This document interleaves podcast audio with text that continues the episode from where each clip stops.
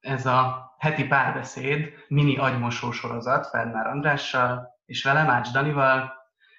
Minden héten egy kérdést választunk, és arról fogunk egy kicsit beszélgetni Andrással. Ez az első alkalom, és az első kérdés az tulajdonképpen kettő vagy több is, most felolvasom. Mi a megoldás arra, hogy együtt vagyok egy jó, szerelmes párkapcsolatban egy lányjal, akit szeretek, ő is szeret, mégis néha nagy vágyat érzek arra, hogy a kifejezetten csinos lányokkal, akikkel találkozom, mind szexeljek. Úgy értem, hogyan legyek inkább hálás, mint sóvárgó, dühös, elégedetlen, akaratos. Alapból így vagyunk ezzel a vágyódással, mi mind férfiak? Vagy nekem kellene valami változtatni az életemen?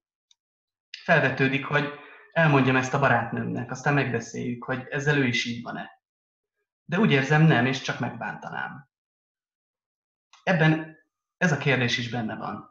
A teljes őszintesség és cenzúra nélküliség olyan plusz szoros, igazi kapcsolatot hozhat, hogy megéri megpróbálni, akkor is így élni a hozzánk közel állókkal, ha szinte biztos, hogy bántanánk a másikat az őszintességgel, és kockáztatnánk akár a vele való kapcsolatunkat is. Például most sokat fantáziáltam, hogy szexelnék egy másik nővel, akivel egy teremben ültünk. Ez eszembe jut, hogy kimondjam a barátnőmnek, de nem teszem, mert le tudok mondani arról, hogy a fantáziából valóságot csináljak, akkor meg minek bántsam ezzel. Gondolom nem esne neki jól ezt hallani. De ki tudja? Lehet, hogy igen, és akkor milyen izgalmas lenne ilyenekről beszélgetni a fantáziánkról. Olvastam a krédóban, hogy Leng azt mondta Ellen Watts feleségének, hogy neki az a baja, azért szomorú, mert azt hiszi, hogy szép, pedig nem. Ennek mi értelme? Mi haszna? Miért választotta azt ő, hogy kimondja? És te hogy csinálod? Mindig egyféleképpen? Na jó, hát akkor van, van téma. Hát először az jut eszembe, hogy ha elfogadjuk azt, amit, e, e, ami az élményünk, uh-huh. hogy az a valóság, akkor e, akkor, akkor nem kell arról gondolkodni, hogy miért van az, ami van. Tehát nem kell semmit sem megmagyarázni. Van, ami van, és elfogadjuk. Tehát az, hogy mások mit éreznek ilyen helyzetekben, az nem érdekes az, aki kérdez, az ő élménye érdekel, és az ő dilemmájára fogok reflektálni. Uh-huh. Tehát itt nincs, itt nincs általánosítás. Ha csak nem annyiban, hogy a vágyjal, mindenféle vágyjal az a probléma, hogy vannak elfogadható vágyak a társadalomban, uh-huh. és mindig vannak elfogadhatatlan vágyak a társadalomban. És vannak olyan vágyak, amire én vágyok, hogy te vágyjál, és vannak olyan vágyak, amire én vágyom, hogy te ne vágyjál. Úgyhogy e, egy ilyen helyzetben a, a, a mi társadalomban tisztán megérezni és tudni, hogy mi az én vágyam, és mi az, ami, eh, eh, amit belém injekcióztak, eh, hogy, hogy jó vágyaim legyenek. Tulajdonképpen a pszichoterápiának ez a lényege, hogy valakinek a társaságában, aki vigyáz arra, hogy megfékezze a saját vágyait, és tényleg kinyíljon a paciens világa felé, akkor együtt talán valakivel, aki jó indulatú, az ember szortírozhatja, hogy hát most mi is az én vágyam. Például a spenótot azért eszem, mert rábeszélt az anyám, vagy nekem van egy eredeti vágyam a spenótra. Uh-huh. Na most a szexuális vágyak, azok veszélyesek. Valamilyen oknál fogva mindenki beledugja az orrát abba, hogy mire jó vágyni, és mire nem jó vágyni. Pedig szerintem egy anarkia lenne a, a, a legemberibb. Uh-huh. Hogy senkinek semmi köze nincs hozzá, hogy mi az én vágyam, és jó lenne kilépni abból a helyzetből, ami már évszázadok, évezredek óta létezik. Angolul úgy mondják, hogy he's in the closet. Mi az magyarul? Nem is tudom. Valami a, valami a, ja, a szekrényben, a mumus a szekrényben? Nem, nem a mumus, hanem hogy nekem a szekrénybe kell maradni. Például a homoszexualitás, hogyha mondjuk az Oscar Wilde a szekrénybe maradt egy jó darabig, de amikor nyilvánvalóvá vált, hogy ő neki homoszexuális vágyai vannak, akkor keményen meghurcolták és megbüntették őt azért, és megszégyenítették őt azért. Na most, hogyha az a veszélye annak, hogy én kimondom és megmutatom, és nyíltan beszélek a vágyaimról, annak az a következménye, hogy meg fognak szégyeníteni, és meg fognak büntetni, nem csak azok, akik közel állnak hozzám, hanem az egész világom furcsán fog rám nézni, akkor, akkor persze, hogy az első gondolat az, hogy titkolnom kell a valódi vágyaimat. Mert, mert, mert bajba fogok kerülni. Vagy rá kell találnom, és az se könnyű, olyan emberekre, akiknek ugyanolyan vágyai vannak, mint nekem, és akkor legalább egy szubkultúrában együtt vagyunk azok, akik nem szégyeljük egymás előtt azokat a dolgokat, amikre vágyunk. Uh-huh. Például, például lehet, hogy mondjuk az merül fel bennem, hogy nekem az fontos, hogy valaki egy fakanállal verje a fenekemet, amíg szeretkezek. Hát akkor, akkor, akkor nagyon ez egy reszkír dolog ezt előhozni, amikor megismerek valakit. Ez mert, a king, ugye? Mert, mert, mert de hát ne, ne, nem vagyunk hülyék. Hát ki, kit érdekel? Hát, hogyha te azt mondanád, hogy fakanál nélkül nem szeretkezel, hát akkor veszek egy fakanalat. Na, hát, és?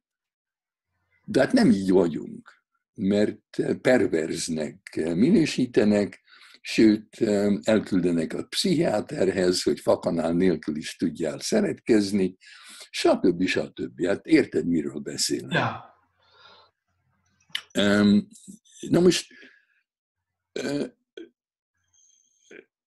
az, hogy az, hogyha egy kapcsolatban vagyok valakivel, akkor miről beszélgethetek, mikor, mivel bántom én a másikat, hát szerintem én nem bántom a másikat, csak, csak akkor, nézd, kétféle fájdalom van. Az egyik az olyan fájdalom, amit például egy nő akkor érez, amikor gyereket szül. Hát ezért nem lehet felelős a férfi, aki a gyerek apja, uh-huh. és nem lehet felelős a gyerek se, aki éppen ki akar jönni. Uh-huh. Tehát ez a fájdalom, az ilyen fajta fájdalom, ami természetes, amit nem lehet elkerülni, mert az élettel van kapcsolatban, mert azzal, hogy változunk, és felnövünk, és nagyobbak leszünk, és ki kell jönnünk méhekből, és ez meg az, hát ez nem rossz indulat, ez nem gonosz, Ez, ez az élet fájdalma, ettől nem menthetjük meg egymást. De attól, hogy én mondjuk előveszek egy kötőtűt, egy fém kötőtűt, és izzó vörösre melegítem egy láng fölött, és akkor átfúrom a combodon, és azt mondom, hogy jaj, de jó, az a szag, ami jön a, a te combod húsának a sülésének a szaga a forró kötőtűn, és a te ordításod, mert az fáj neked, hogy az kell nekem a szexuális kielégüléshez, hát ott, ott már lehet arról gondolkozni, hogy ezt a fájdalmat el lehetne kerülni. Ja. Na most, de, de még ezt se kell elkerülni, mert hogyha én informállak téged, hogy en, nekem ez kell, és te mélyen a szívedből odaadod magad nekem ehhez, hát akkor az egy érdekes etikai kérdés, hogy eh, még ha beleegyezel-e is, hogy akkor is egy, egy gonosz dolog lenne nekem ezt csinálni, vagy ha mi ketten kezet fogunk rá, hogy ez így jó, akkor minden rendben, és senkinek semmi köze nincs hozzá. Um, na most a, a, a kérdésben benne van az, hogy mi az, hogy, hogy privát, és mi az, hogy uh, uh, titok. Titok, ja. Én úgy definiálnám, hogy én titkot tartok tőled, ha valami olyasmit csinálok, amiről, hogyha tudnál, az, az neked fontos lenne, a, hogy, hogy el tudj határozni bizonyos dolgokat, hogy dönteni tudjál. De hogyha amit én csinálok, vagy nem csinálok, vagy amit gondolok, vagy nem gondolok, annak semmi köze nincs, és nem is lehet semmiféle döntéshez, amit neked kell meghoznod, akkor az privát. Csak például, hogyha a fiam felhív Los Angelesből, és azt mondja, hogy apa, hányszor szeretkezzel az, anyá, az anyámmal egy héten. Akkor azt mondom neki, hogy semmi között hozzá, ez privát. Mert olyan döntés nem tudok elképzelni, amihez neki kell ez, a, ez az információ. Viszont ha a feleségem kérdezi meg, hogy András, most éppen van szeretőd, és azt mondom, hogy hát ez privát, erről, erről, erről nem akarok beszélni, akkor kiröhög, mert lehet, hogy ő neki kell tudnia azt, hogy hű vagyok-e vagy sem, ahhoz, hogy eldöntse, hogy ő mit csináljon és mit ne csináljon. Két dolog jutott. Az, az egyik az egy titok, a másik az privát. Uh-huh. Két dolog jutott közben eszemben. Az egyik az az, hogy néha szeretnénk privátot is megosztani valakivel, én, és, és azt tapasztalom, hogy ha nem mondom el, akkor, akkor egyszerűen lecsavarodik a, a szenvedélynek a lángja, mint egy ilyen gáztűzhelyen. Tehát egyszerűen vannak dolgok, amiket muszáj spontán és őszintén kimondanom, hogy, hogy, hogy friss maradjon köztünk a kapcsolat, és, és, és dinamikus és szenvedélyes.